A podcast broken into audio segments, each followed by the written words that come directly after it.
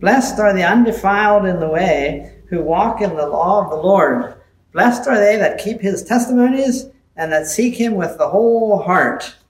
If you are a laborer, you may have had a bit more time on your hands lately than usual. If you are a mom, maybe you've been as busy or busier than usual. But even then, you could have saved a little bit of time, perhaps by not dressing up your family to go to church lately. So I'm thinking, I was thinking that this might be a perfect time for our church to hear a sermon on Psalm 119.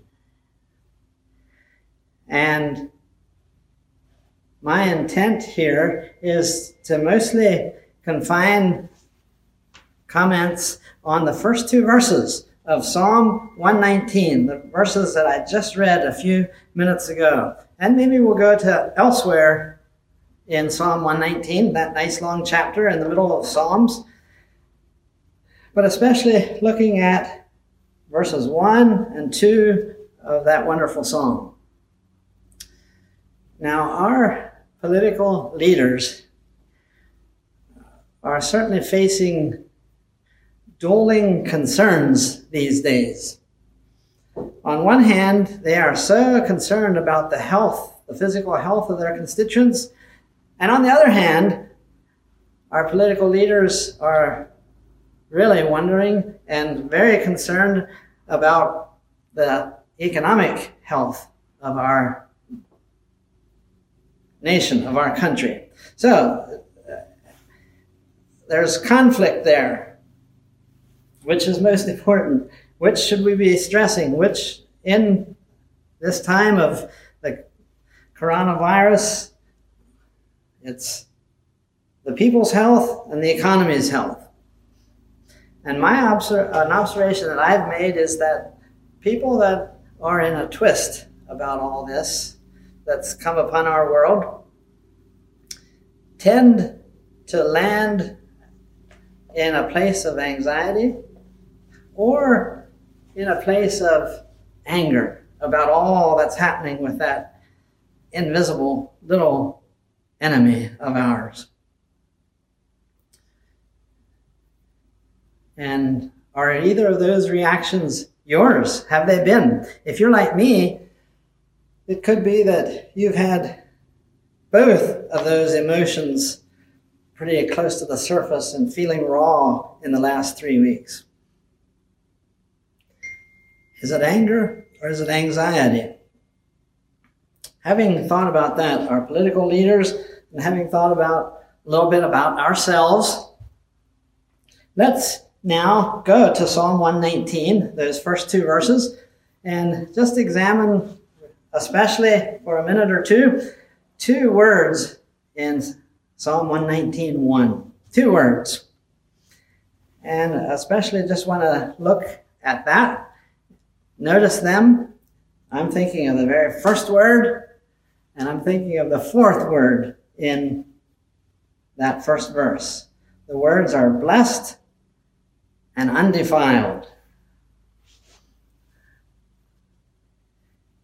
Now, the Amplified Bible says that clarifies what blessed means in its text. It says, blessed, happy, fortunate, to be envied, and we understand that that's what blessed means happy, fortunate to be envied. And again, in the word, the fourth word, the undefiled, the Amplified helpfully says that's those who are upright, truly sincere, and blameless. Upright, truly sincere, and blameless. Now, what does blameless mean? That word especially sticks out to me. Blameless. Well, Mr. Vines, in his expository dictionary of biblical words, says that blameless has the idea of not merely acquittal, but the absence of even a charge or accusation. And he also says, nothing laid to one's charge as a result of public investigation. Do you follow all that? When one is blameless, he there is no blame that can rightly be put into his lap. He's not perfect, but he's blameless. And the Bible says, Blessed are the undefiled, blessed are the blameless.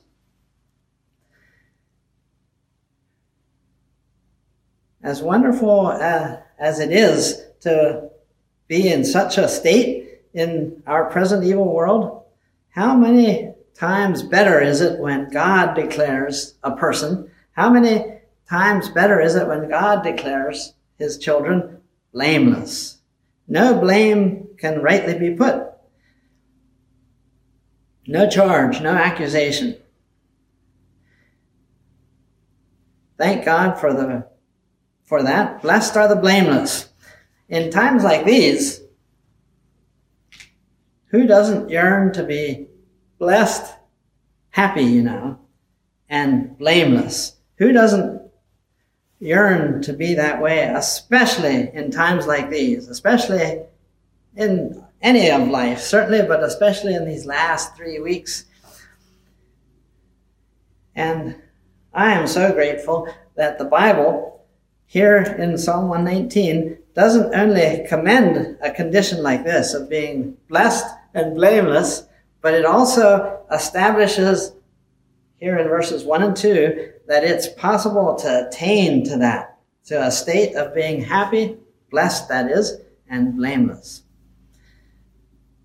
And I would just need to quickly remind you that that is not possible to be in a state of blessedness and blamelessness. It's not possible when without being born again, without having become a Christian, having our sins washed in the blood of the Lamb, having repented, having Jesus as our Lord and Savior. It's not possible without that, but thank God for Jesus. Thank God for his salvation. There is a life possible that of, even in times like these, of being blessed and blameless. So, having said those thoughts, I'm ready now to give you the title for the sermon, and it is this To be blessed and blameless, be B A D. To be blessed and blameless, be B A D, an acrostic, you know, B, a word beginning with B, a word beginning with A, and a word beginning with D. So there will be three points, three major points here in as we go forward thinking about being blessed and blameless.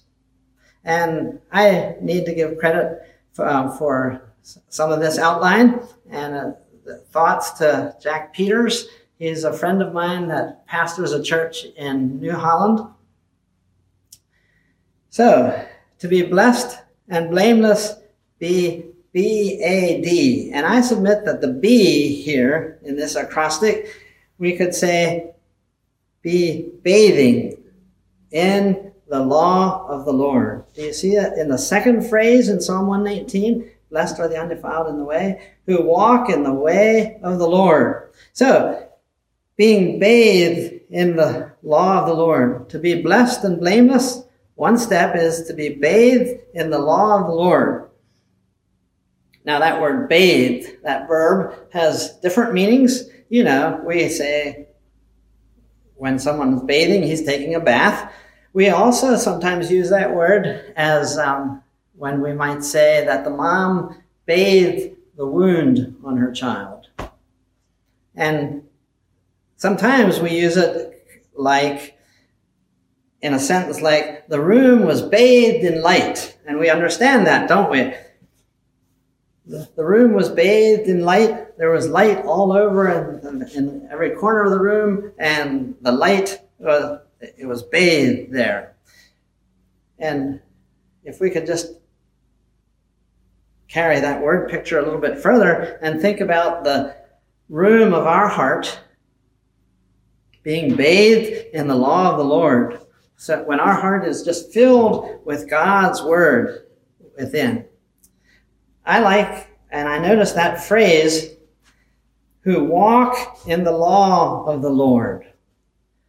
We're thinking about being bathed in the law of the Lord and walking in the law of the Lord, in the Bible, in God's Word. I think of that who walk in the way of the Lord um, as uh, like when one takes a walk in the woods. The, the trees and the leaves and the branches and the rocks are all around him. He's walking in the woods. And how about if we would say walking in the wheat field, in the in a field of, uh, of wheat that's maybe waist high, chest high on some shorter people. We're walking through that, and it's all around us. Um, or we would say we walk in the creek, and the water is up to our knees. The idea is that of, of being surrounded by it, by being saturated with it, and being immersed in it. That, that's the idea that one gets here in Psalm 119. And I remind us of something pretty obvious, but but let me just say and think about for a minute that the subject is walking in the law of the Lord.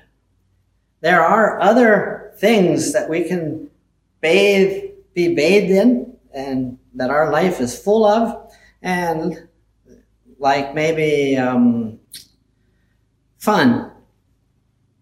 Some people are bathed in fun, short term fun. We can be bathed in our f- friends or food or Facebook or the Phillies. But it's the precious and the pure and the powerful word of the Lord that is being called for here. No substitute for that. It's not romance. It's not riches. It's not reading the news magazine, reading news magazine, but it's the law of the Lord that God is especially emphasizing here at the beginning of Psalm 119.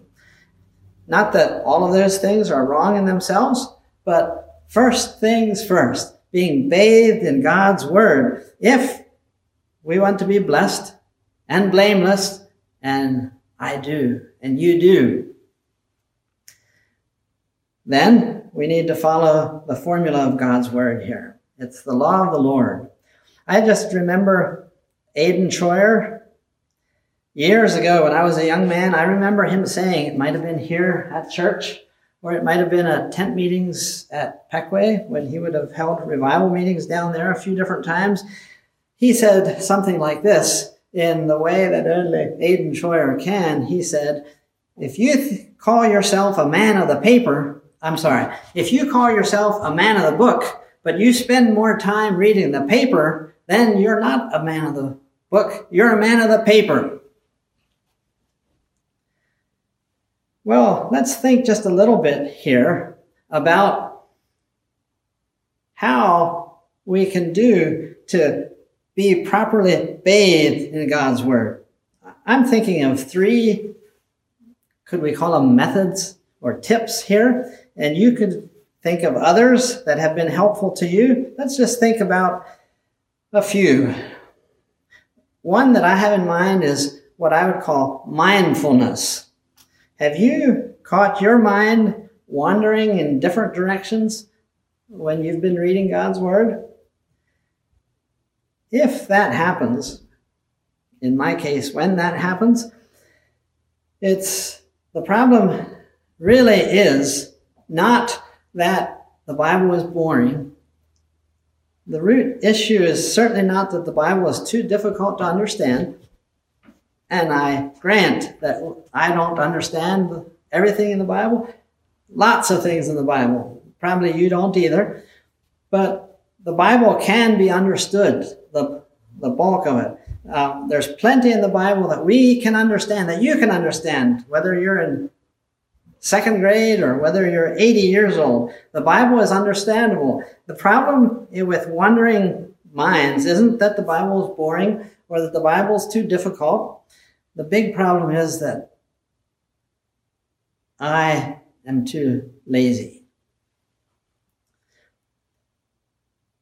So, in as we bathe ourselves in God's word, one of the important things is that we are that we are mindful as we read, that we are thoughtful, that we actually use mental intensity. Mental intensity like you would use mental intensity at other times in life. Think with me about um, a, just for instance, a hunter in camouflage on a deer stand on a cold November morning, and he is keeping watch of a well used deer trail right down there. Mental intensity? Yep, most times a hunter like that would be all ready to go. Now, if we use mental intensity like that, when we are studying and reading God's Word, might make a difference in our experience and appreciation for God's Word. Or how about a nurse as she bends over her patient, checking the vital signs of that patient? Mental intensity. If we use mental intensity when we are reading and studying God's Word like we do in other parts of life, I think it would be a help to us. Another scenario that I'm thinking of is a, a batter with a bat at home plate, and there's three men on base, and the home or the team that's at bat is two runs down, and it's the bottom of the ninth, the bottom of the ninth, let's say, and there's a three and two count. Can you imagine uh, how mentally intense that moment would be, and how that batter, not to mention the pitcher, and all the team, all the players would be, how mentally prepared they would be at a time like that. I remember reading, or I remember that Howard Hendricks, who wrote Living by the Book, outstanding book on the sub, kind of on the subject that we're talking about here this morning, this evening.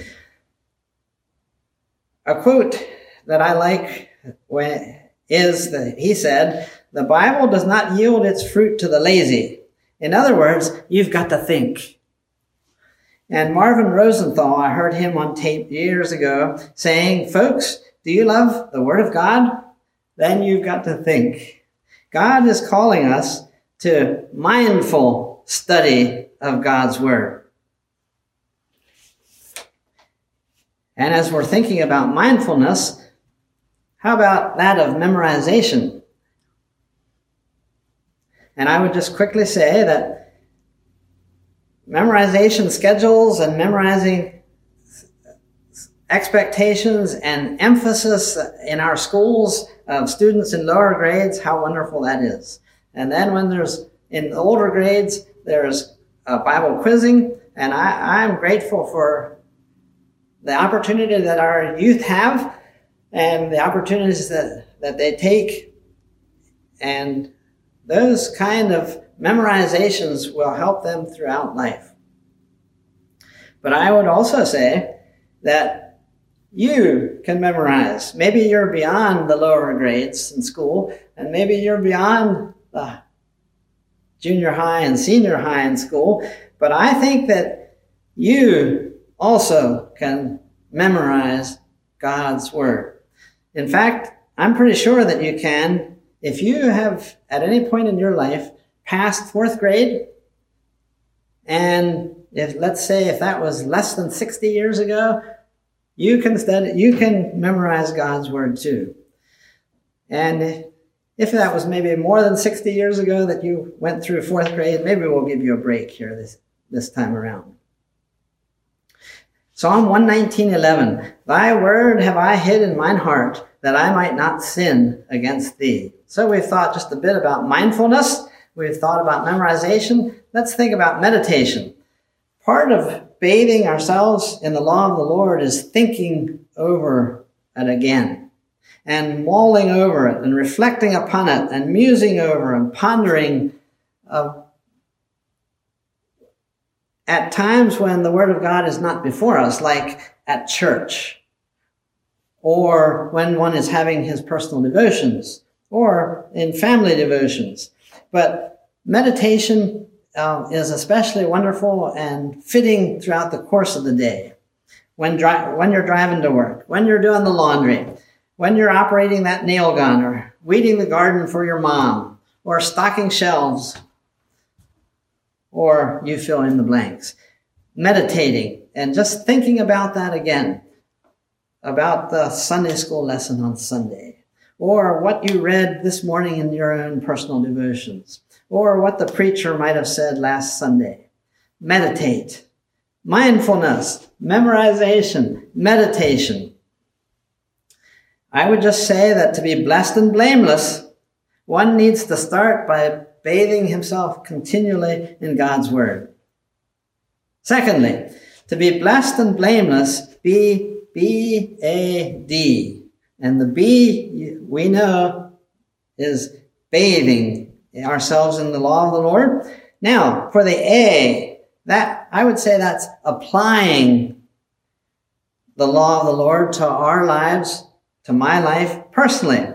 Bathing is good. Bathing our lives in God's word is great and wonderful. And something else about that is that it's of very little use without that application of the truth to one's own life, to my life. I remember Nikita Khrushchev. He was the premier of the Soviet Union when I was born back in the 50s, and I think maybe from 1953 to 1964. And he was familiar with scripture, and people say that probably he had all four gospels memorized. Pretty impressive, huh? Along with that, he claimed to be an atheist, and he was more anti Christian and anti church than his predecessor, a man named Joseph Stalin. Can you imagine that? So, it, to be blessed and blameless, it takes more than just bathing ourselves in the Word of God. Mr. Khrushchev apparently did that, but he had no application there was no keeping of testimonies, like verse 2 says. Blessed are they that keep his testimonies. Blessed are they that keep his testimonies. I remember Paul Kaufman teaching the youth Bible study class years ago when I was a youth. So you know that was a long time ago. And he used the term practical atheist. Now, when we say that Mr. Khrushchev was an atheist, we mean that term means that that person says that there, he doesn't believe that there is a God. We understand that. And Paul Kaufman said a long time ago that there is also something called practical atheism, and that's when we say that we believe the Bible, but then we don't keep the precepts of the Bible. The blessing here in verse 2 is, let me read it again. Blessed are they that keep his testimonies, keep the commandments of God. So I ask myself, and I ask you, what kind of a person am I? Am I a person who keeps God's word by applying it? Or am I a practical atheist? And I submit to you that that's the only two options that there are. It's one or the other in my life. It's one or the other in yours. To be blessed and blameless, be B A D, bathed in God's word, and apply the word, the law of the Lord to your life.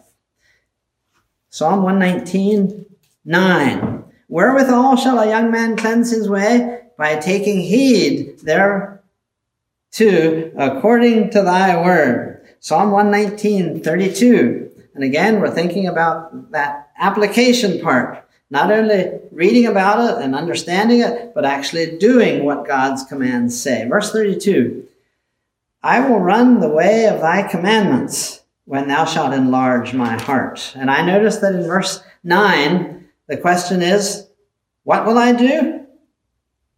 Wherewithal shall a young man cleanse his way? And in verse 32, uh, the psalmist kind of answers his own questions, question when he says, I will run the way of thy commandments. B-A-D, to be blessed and blameless, be bathed in God's word and applying God, the law of the Lord. Let's go now to the D part. And I would say that the word devoted would be fitting there. Devoted to seeking Him. Do you see that in the second and last phrase of verse 2 of Psalm 119? And that seek Him with the whole heart. Not only seeking to learn God's word more and obey better, not only loving God's word more and growing in that throughout life as one matures, but but seeking to learn more and obey better and love more the God of the Word. Because that's really what the Bible ultimately points to, and that's to the God of the Word. Notice that seek Him, that seek the Lord with the whole heart. The scriptures are the best way to do that. Devoted to seeking God in all of life and throughout life. It's a lifelong quest. I think of a couple models to follow in the New Testament. Remember the wise men. They didn't have much to go on back there in the east, in their home country. They saw a star. They thought they understood maybe a little what's going on. And so they devoted a good number of months, we think, and a lot of expense and, and, and a lot of hard work in trekking those many miles. And they didn't miss worshiping at the feet of Jesus. They were the kind of people that sought him with the whole heart. And remember those Greeks, those Gentiles, which is what we are, that at the feast there in John 12, they, there were some Gentiles, some Greeks that apparently were interested enough in the Lord that they actually attended the Jewish feast. And I'm just guessing that they might have not been the most welcome there. They needed to stay in the court of the Gentiles. They couldn't get into the more inner part of the house of the temple. But they had the audacity to ask Philip, we would see Jesus. And I'm just guessing that when they said that, that they really didn't think that that rabbi, that teacher, would actually have time for them. But I believe that Jesus did have time for them that day. Models to follow. They were the kind of people that sought God with the whole heart. And then I think of the Ethiopian eunuch. You're familiar with him. We had um, that passage in our Sunday school lesson just a few weeks ago. The kind of person, again, that went to great lengths to go to Jerusalem to see if he couldn't find out more. And I think that he was returning back to his homeland in Africa, a disappointed man. But God, seeing that he was seeking him with his whole heart and that he was devoted in the way that he could be, provided that Philip to help him to the way of salvation. Devoted to seeking God. Seems like we should quote Jeremiah 29 13 as we think about devotion. Uh, Jeremiah 29 13. They shall seek me and find me when they search for me with all their heart. And then Psalm 119, verse 165, which I think goes so well with this idea of devotion to God. Great peace have they that which love thy law, and nothing shall offend them. I believe, I think that's a good uh, place to stop. In closing, I just uh, remind us again about of the title to be blessed and blameless, be B A D. Be bathed in God's word. Be applying God's word to our life and be devoted to seeking Him all the days of our life.